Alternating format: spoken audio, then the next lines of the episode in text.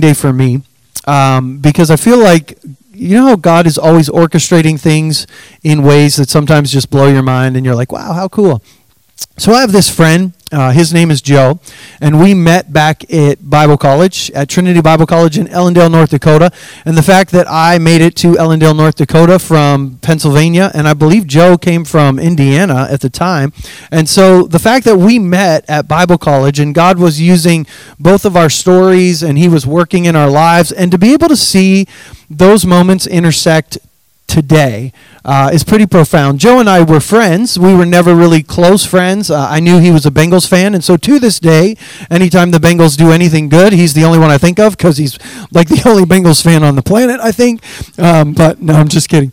And so I reach out to him, and we've connected at district events over the years. They've been able to live in Sioux Falls, and so they've always been close by, him and his wife, Jen.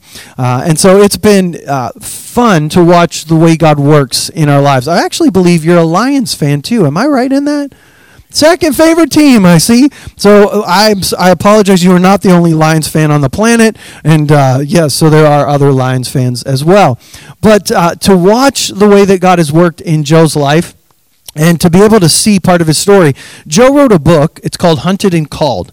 And I'm going to ask Joe, if he would, to come and join me up here on the platform. And we're going to talk about his book today. And Joe reached out. He was putting on Facebook about this book. And he said it was going to be available and released, and I found out it was on Kindle Unlimited, and I could read it for free.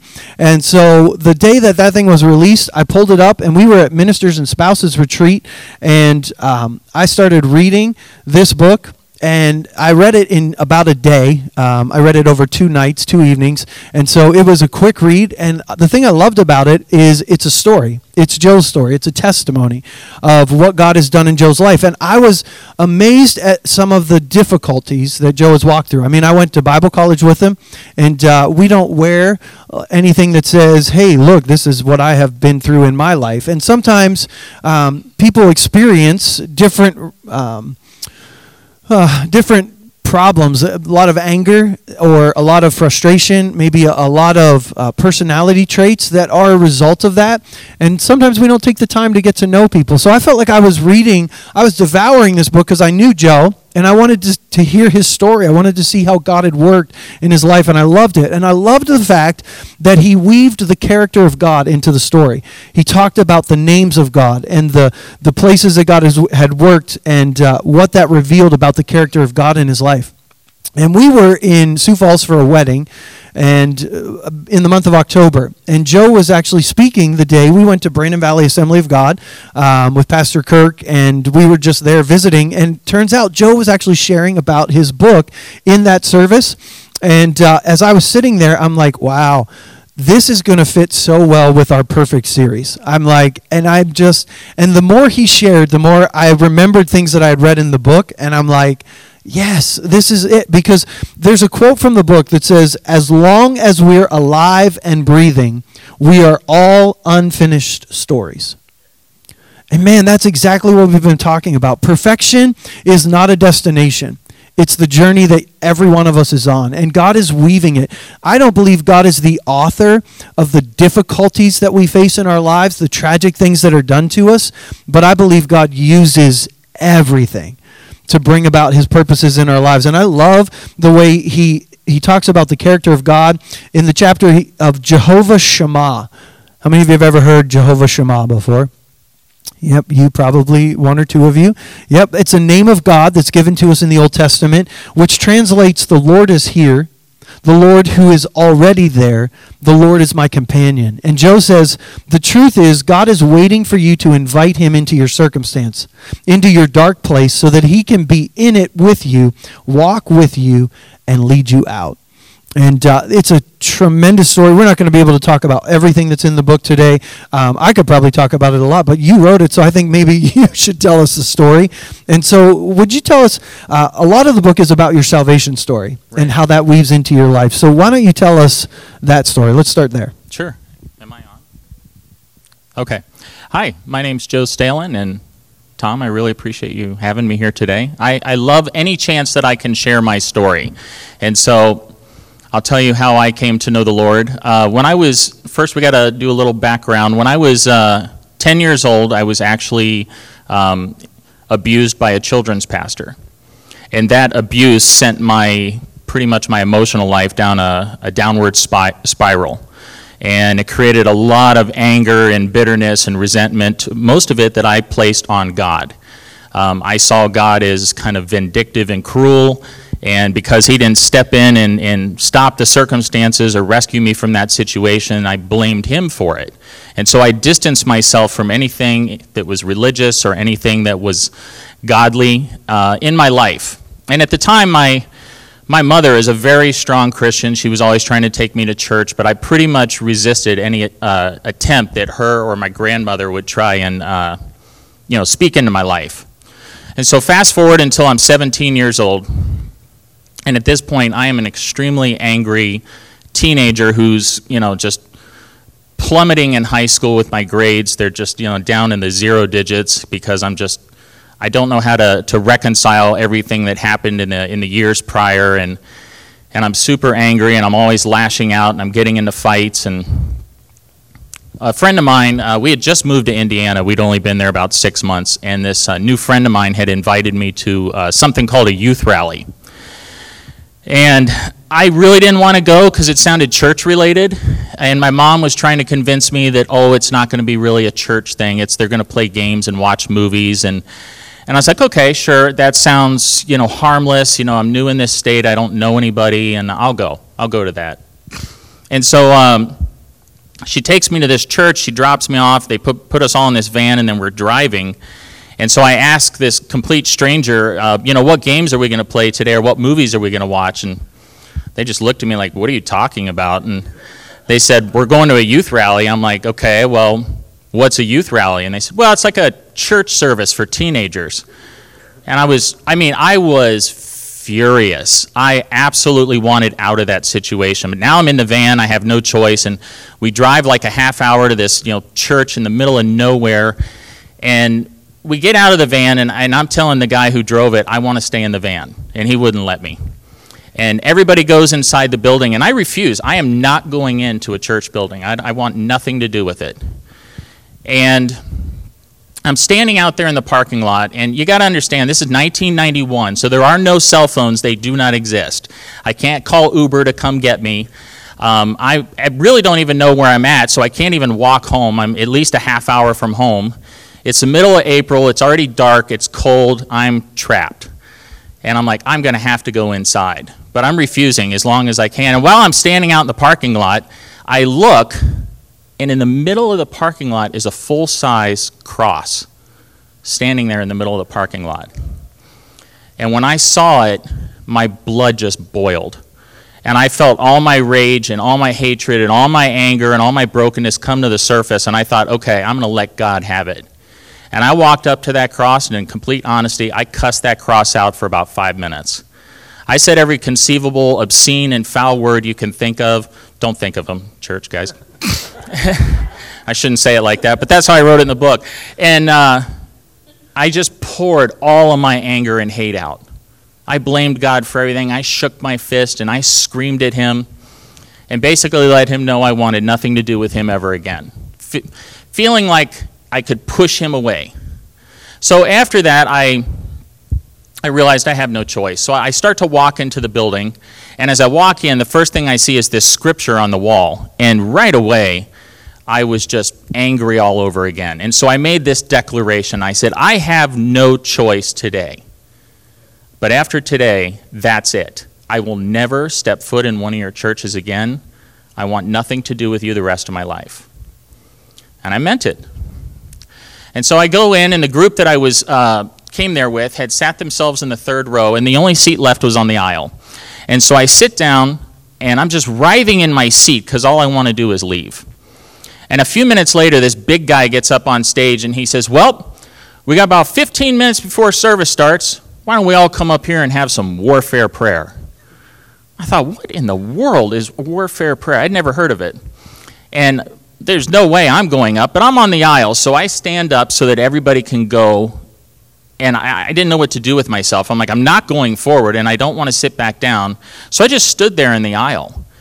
And I'm watching these students go up there, and they're praying. And some are loud, and some are quiet. Some are kneeling, or some are standing. And I'm sitting there, standing there in the aisle, and I'm like, what is this clown show that I'm witnessing?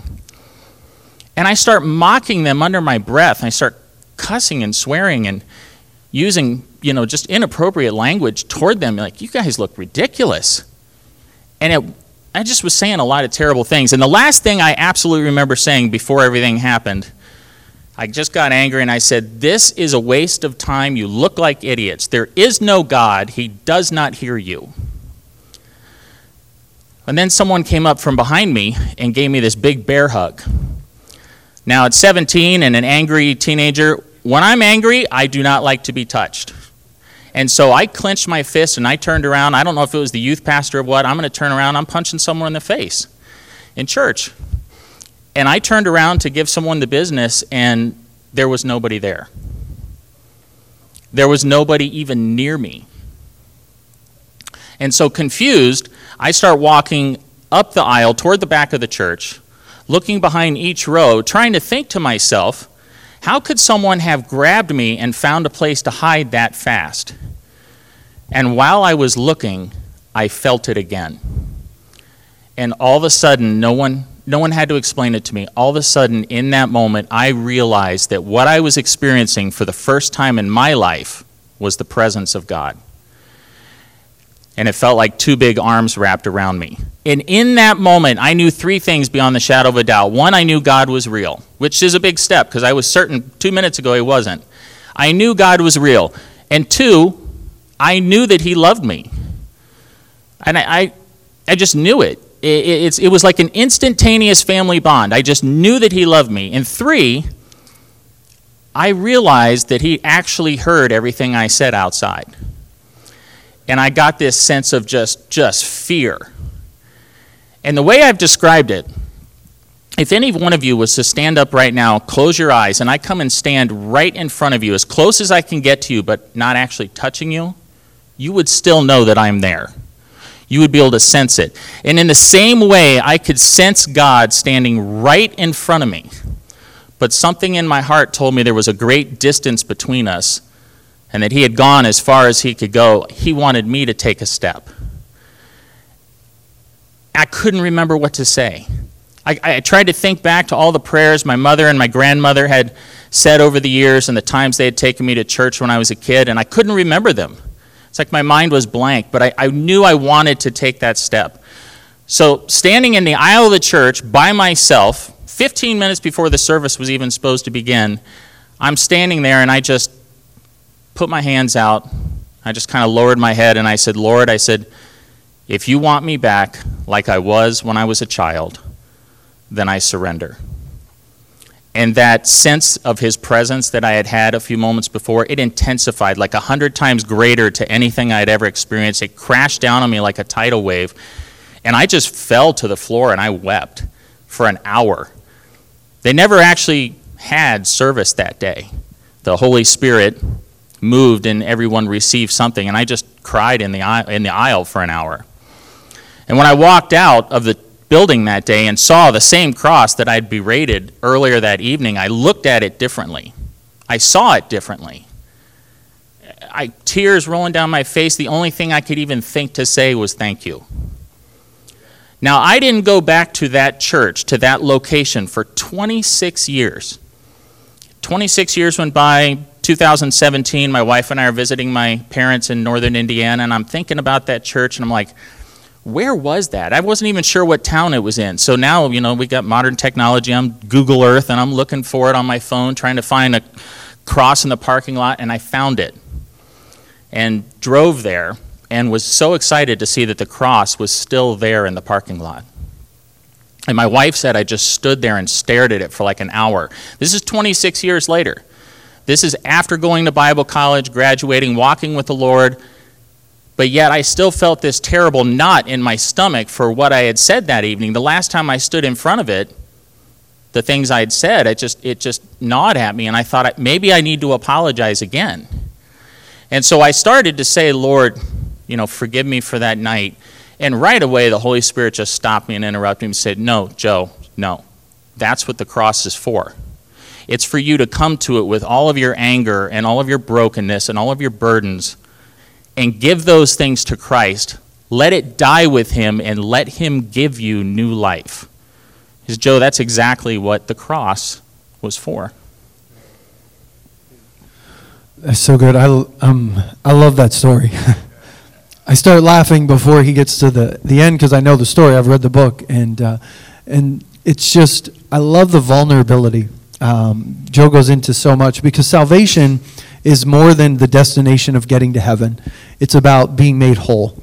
And that he brings that up so often throughout the book is that God's interested in our wholeness. He's interested in eternity, not just the here and the now moment. And so he wants us to be totally whole. And there's one chapter in particular that Joe talks about Jehovah Rapha, Jehovah our healer. And he talks about the healing of the emotional trauma and the anger and the different ways that he needed to experience healing. But he tells a story, too, about a physical healing and some things that you learned through that process as well. So tell us the story about that healing. So 2 years after I'd given my heart to the Lord, my hands, both my hands started breaking out in these clusters of warts. And it at first it was just a few, and then it just rapidly started to spread. And so my mom takes me to the dermatologist, and he says, "Ooh, you have about 150 warts on your right hand and about 120 on your left." And he says, we need to deal with this right now. But the only way we can deal with it is at this point, because you have so many and they're so clustered, we need to burn them off. And you're going to be scarred for life. He said, you might even lose pieces of your fingers. But we need to jump on this now because they're seed warts. They're contagious within you. They're not contagious to anyone else. So if I touch them, it's not going to do anything. But they're going to just continue to spread. They're out of control. Well, 19 years old, hands covered in warts, not the sexiest thing, right? So I'm walking around with my hands in my pockets all the time and wearing gloves and I was actually sitting in a Sunday night service and I just picked up the Bible and just opened it up just randomly, and I came across a passage in Matthew where a man with leprosy goes up to Jesus, and Jesus says, "What do you want me to do for you?" And he says, "Lord, if you're willing, you could make me clean." And Jesus says, "I am willing, be cleansed," and says instantly the man was cured of leprosy. And the first thought that hit me was, well, leprosy is a skin condition. I'm not quite the same as warts because leprosy was a death sentence back then, but it was still a skin condition. And really, in the 2 years that I had been a believer, as a young believer, I was basically of the mindset that you could only go to God for the big things, cancer or something like that, or someone has a heart attack. You don't go to God for warts. And so I thought, and there was like a spark in my faith. Well, maybe. So the service ends, and they're calling for people to come forward, and I go to the front. They have no idea why I'm up there. I didn't even talk to anybody. I just went up to the altar, put my hands out, and I just whispered, "Lord, if you're willing, you could make me clean." And somebody came by and they touched my hands because they saw them out, and they just felt like they caught on fire. And I walked out of there and I looked at my hands and they didn't look any different. Nothing had changed. And I told my mom about it and she goes, "Well, you don't look any different." I said, "I know, but I feel different. I feel different. I know God touched me. Something's happening. I don't see it now, but something's happening." And sure enough, within a couple days, they all started to reabsorb into my hands. We went back to the dermatologist, and he's like, "Oh, I've never seen this before." He goes, "The only thing I can guess is that the roots have died, and your body is reabsorbing them, and soon they're all going to be gone." Now, that would have been perfect to end the story right there. God had stepped in. He did a physical miracle, a miraculous event taking place in my life, and then I decided to step in and try and make it better. And I stepped in and I said, I'm thinking, "Hey, Lord, since you're healing me, why don't you take them all away except one? Take them all away, but leave one behind so that when I tell people this story," because I knew I had a testimony brewing in front of me, "I can tell people this story and I can show them the one wart on my hand like some visual aid and say, This is what my hands used to be covered in, and God healed me of all of it. And I asked him that, and he did it. He took all of them away except one. And for the next 4 years, that's what I did. I'd tell people the story, and they go, that's a great story. I'm like, yeah, see this one word? I had hundreds of them. And I thought, man, that was the best decision ever. And then we're in college in 97, and at this point I'm dating my wife, Jennifer, and I look at my hands, and I have like 4 or 5 warts on my hands. And I'm like, well, that's weird. Why is that happening? And I thought, okay, it's just a couple. They'll go away because I've been healed. Well, then within a week, 4 or 5 becomes like 10 or 20. I'm like, what is happening? So they get up. You know, they're coming back, and we go to a doctor there in Ellendale, and she looks at my hands, and I tell her what happened, and she goes, well, you had one wart, right? And she goes, well, these are seed warts, which means they're contagious within you. If even one wart stayed behind, then they're all going to come back. It's just a matter of time, and you're going to be completely reinfested all over again. I feel like an idiot. I mean, just completely honest. I was like, it just never dawned on me until that moment. All of a sudden, it's just like someone hit me over the head, like, what did I do? I mean, I went to God, and he did a physical miracle that you could see, and I ruined it. I felt ashamed. I felt so stupid. I didn't even know how to tell anybody. I'm like, well, you know, I've ruined this miracle. So Jennifer, she's like, you got to go back to him. You got to go back to the Lord. You got to ask again. I'm like, how do I ask again? I don't know if it was a pride issue or what it was, but how do I go back to the Lord and ask him to do it again? But after a couple weeks of just, they're growing and they're expanding, I'm like, I might as well. I got nothing to lose. So we're at college. It's like 7 in the morning, and everybody's off at the cafeteria going to breakfast. I went into the chapel. Nobody was in the building. There was no church service going on. There's no music. In fact, the lights weren't even on. It's just me and God. I went to the front. I'm the only one in the building. And I just put my hands out and I said, what can I say, Lord? I was an idiot. I was a spiritual idiot. I made a mistake. Will you forgive me? And if you're willing, would you clean my hands again and this time take them all? And that is exactly what he did. Within a couple weeks, they all went away, completely whole, not one left. And you know, that was when I was 19. I'm 49 years old now. So I've had 30 years of life experience since then, and other illnesses and, you know, just things that we all deal with in life. But every time I start to doubt that God can, or that God will, or that God is good, or that God is faithful, I can look at my hands and I remember what he did. And so it was about a year or two later after this happened, after the second healing, and I'm just driving in the car, listening to music, and all of a sudden the Holy Spirit speaks, and he says, you know, Joe, sometimes you treat sin, the sin in your life, like you do those warts. You come to God and you say, God, I need you to forgive me of the sin, whatever sin you're dealing with. God, I need you to heal me of this sin that I'm struggling with. And you come to God and you say, here's 99% of my sin, but I'm going to hold just a little bit back. I'm not really ready to give you all of it. So I'm going to give you 99% of it, and I'm going to keep one little piece for myself, just this little seed. And that little sin seed that you keep behind, it grows and it reinfests. And before you know it, you're back in the same bondage again, trapped all over again. If you want to be set free, the Holy Spirit said, you have to give God all of your sin, not just part of your sin, not some of your sin. You have to give him all of your sin, let him take it, and let him set you free. And that's the only way that you can be completely spiritually whole.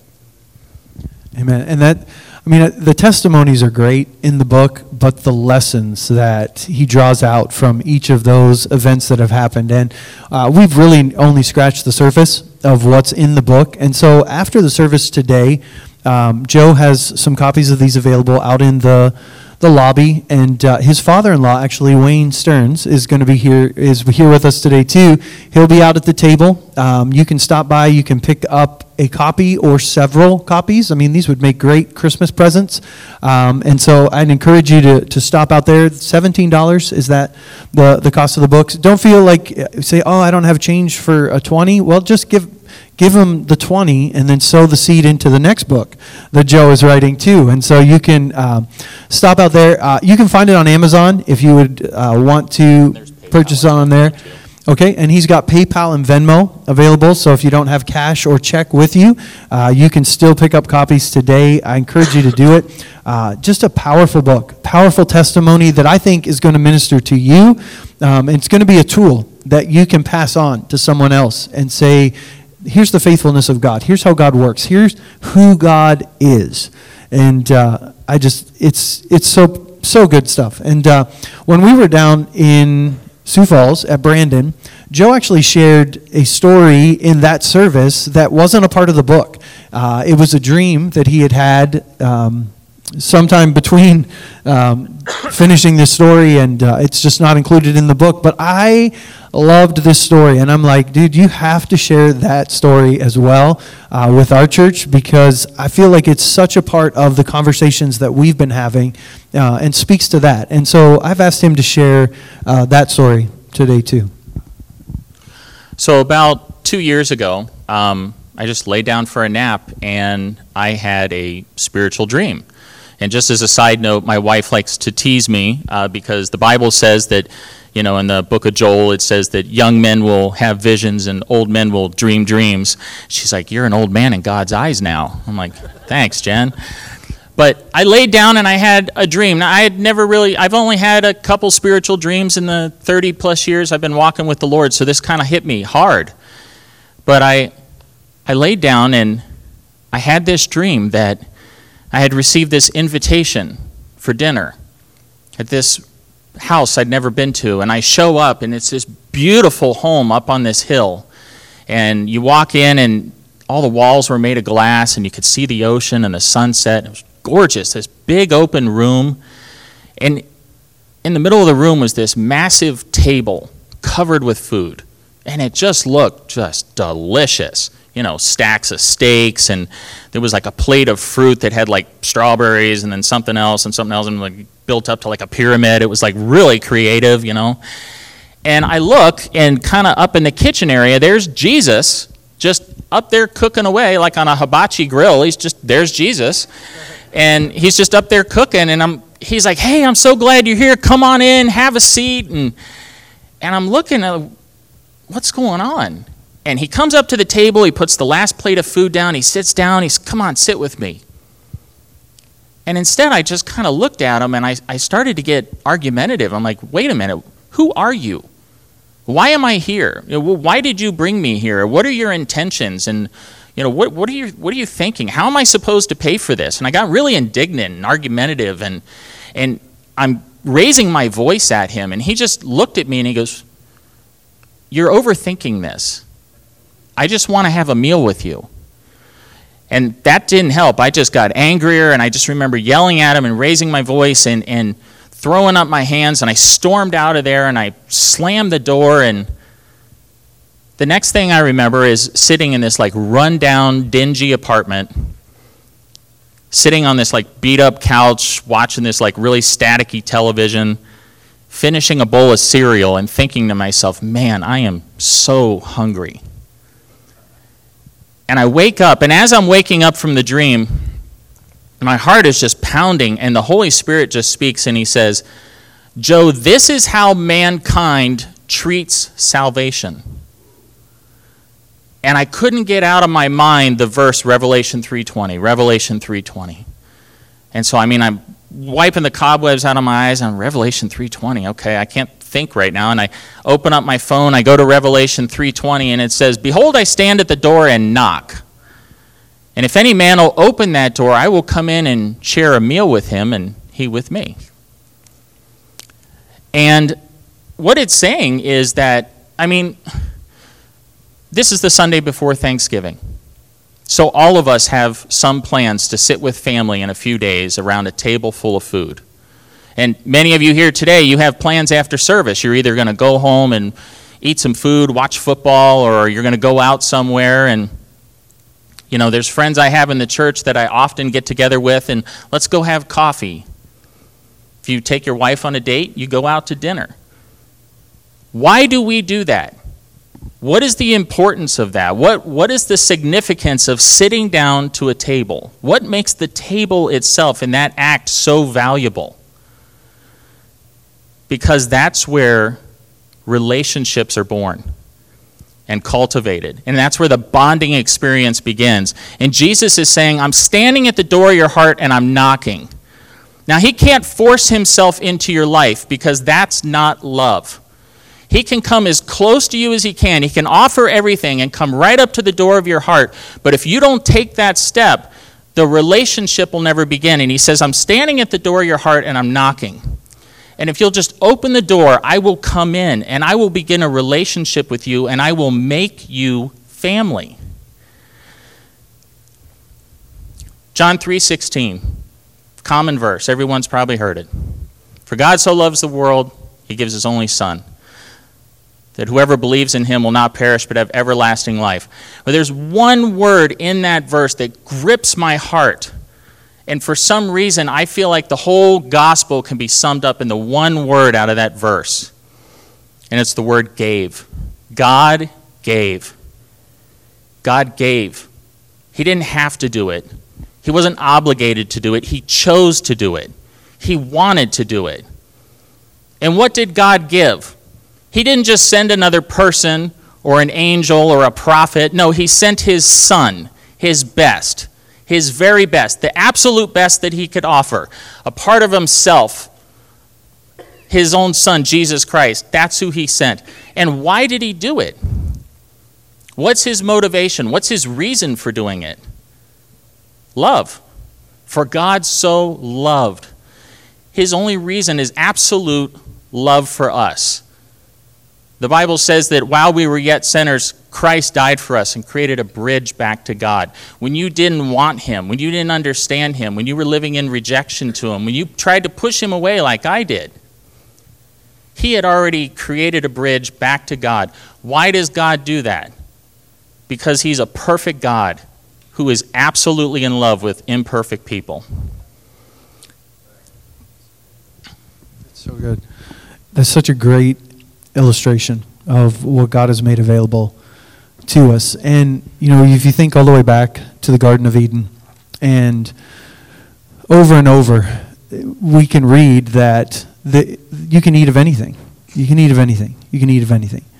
And somehow the enemy twists it so that it's not about all that I've provided. It's about what I can't have. What I can't have. And the offer of salvation, sometimes it's different things that keep us from wanting to take that next step because, well, what's the motivation? What am I going to have to give up? What am I going to? And Jesus is saying, this is life. This is life. And so many of us have settled for just having cereal. Like maybe, you know, I praise God, I'm saved. I'm going to get to heaven one day. And yet we were saved not so we could go to heaven one day. We were saved for a life with him. But we're afraid. We're afraid to open up areas of our lives, areas of our hearts, surrender some of those hurts and pains, or we just don't know what's the next step going to be. What am I going to have to do after this step? And that's the thing I love about this story is that at every turn we see the faithfulness of God. And I just want to read the conclusion. I'm going to ask Christy to come back to the keyboard. And Joe sums it up at the end of his book so well. He says, "We are all on an unfinished journey. Until the Lord returns or calls you home, your journey and your story is also unfinished. Don't hold back. Let him continue to write your story. Don't be afraid to take your anger, your brokenness, your doubts, or your fear to him. His shoulders are big enough. Don't give in to the darkness. Invite God into your chaos. Be honest with him about how you feel. Listen to his voice, and don't be afraid to follow his lead. Satan is hunting you, yes, but God is calling you out of the darkness and into his glorious light. So don't let fear control you. Go deeper in your faith and begin to believe. Expect the unexpected. See if he isn't true to his words. Finally, don't worry about others' people's opinions. They are not the final say. Only God has the final say, because he is faithful and he is good. We are hunted and called. We didn't go into that much. That's the story. Satan has come to steal and to kill and to destroy.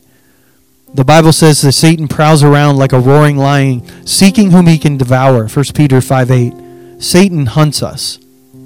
But God, 1 Peter 2:9, calls us out of darkness and into his glorious light. Every single person in this life is hunted and called. God gave his son so that we can have new life and have it to the full. We have a God who gives and an enemy who takes. So I don't know where you are on your journey today, whether you've never started that journey, you've never surrendered your life to the Lord, you've never taken that first step. Maybe you're in the room today and you need forgiveness. You need to come to the cross and you need to lay down all of your hurts and all of your fears and all of your anger. And maybe you just need to come to the cross and have it out with the Lord. Can I tell you, he's okay with that. He's okay with you just, because he already knows what you're thinking. He just wants you to open up and just be honest with yourself and with him, wherever you are. But maybe you're in the room today and you need physical healing. And you're like, wow, man, I wish God would do that for me. Can I tell you? He wants to. He wants to. Maybe you're here and you resonate with the idea of abuse. And you're like, that's the one area that you're just like, I'm not opening that door. I can't go through that pain anymore. I love the vulnerability that Joe offers in the book, because that's a hard path to walk. And somebody needs to hear that story. That God is faithful. He's not the author of that, but he's with you. And there's healing and there's hope. And so I don't know maybe what you need to experience today, but if you're in the room and you need physical healing, you need emotional healing, you need salvation, you just say, you know what, I need something. Or maybe you're in the room and you're just like, you know what, I'm tired of cereal. I'm tired of hearing about this life to the full. I want to know that life. Maybe you can't fully explain what that means or what that looks like, but you know there's something in your heart today that's just resonating and saying, yeah, I am living below what God has made available to me, and I want a meal. I want more. And so if any of that resonates with you, I'm going to ask you right where you are just to stand to your feet, just to say, that's me. I need healing. I need physical healing. I need emotional healing. I need salvation. I want to come to the cross today. I need forgiveness. Or I just want life. No more cereal. I want life to the full. I'm going to stand. I mean, who wouldn't want something more than cereal? And I've asked Joe, I want him to pray over us. It's his story. And so I want him to be the one to pray for those things in our lives. If you need healing, you need a touch of God in any way, any shape or form, he's here to meet you today. And after Joe prays, Christy's going to lead us in a song. And I'm going to encourage you, maybe if you want to slip out from where you are and the prayer team is going to make themselves available, they'd love to pray with you one-on-one. Sometimes we just need that. We need a human. We need God to have some flesh. And that's available to you.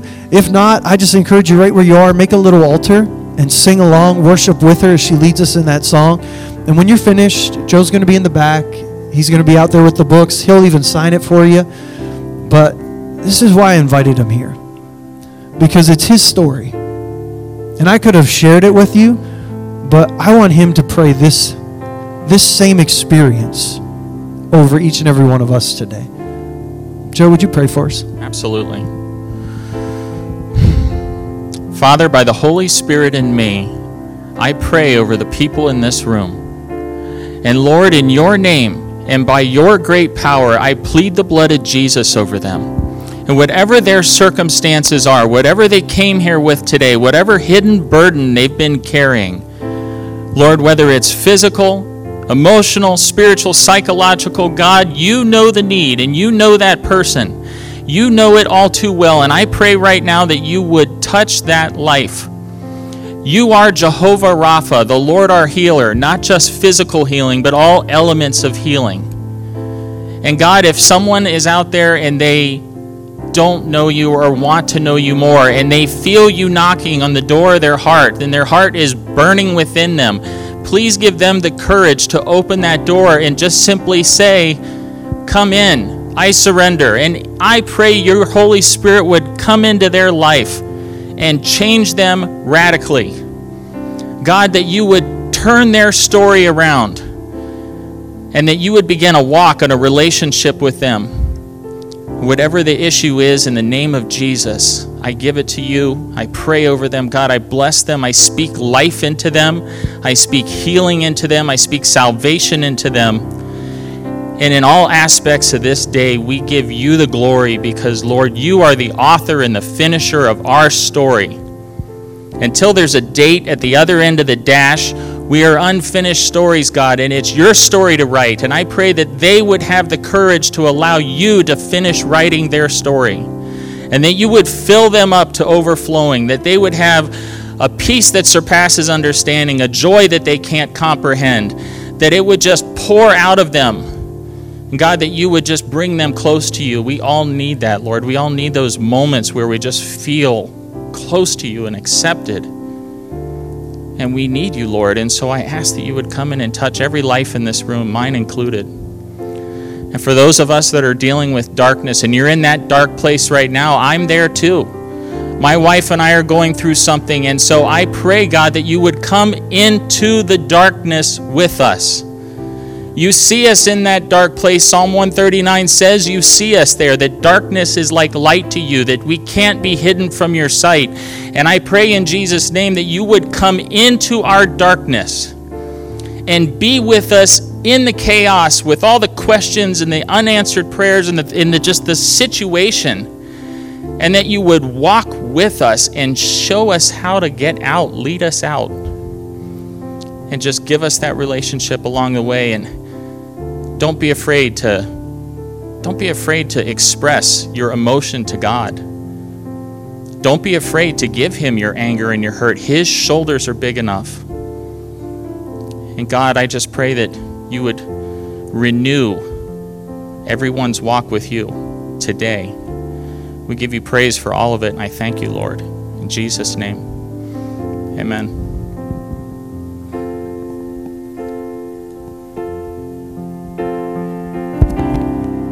All into grace, I'm done with the hiding, no reason to wait. My heart needs a surgeon, my soul needs a friend. I'll run to the Father again and again and again and again. I run to the Father, fall into grace. I'm done with the hiding, no reason to wait. My heart needs a surgeon, soul needs a friend. I'll run to the Father again and again and again and again.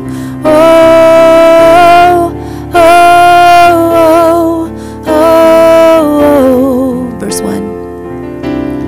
I've carried a burden too long on my own. Wasn't created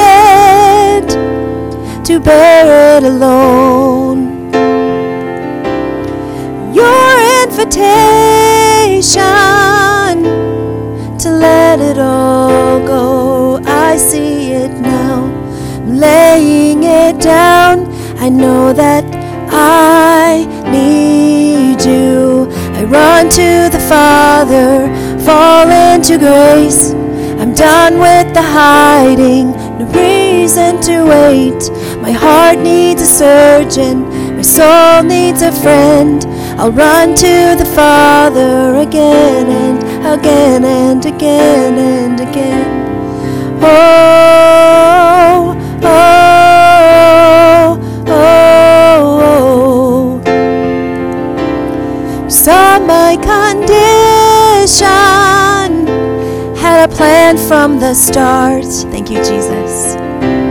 Your Son for redemption, the price sacrifice for my heart. I don't have a context for that kind of love. Don't understand, can't comprehend.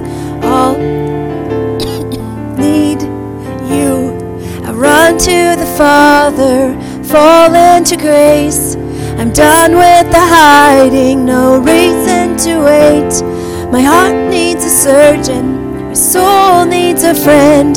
So I run to the Father again and again and again and again. Oh, oh, oh, oh, oh. Run to the Father, fall into grace. I'm done with the hiding, no reason to wait. My heart needs a surgeon, my soul needs a friend. So I'll run to the Father again and again and again and again. Oh, thank you, Jesus. Yes, thank you, Jesus. Father, thank you for your faithfulness. God, thank you that in the midst of whatever storm we're in, we know that you're with us. Holy Spirit, I pray today again just for the hope that may be needed in this room.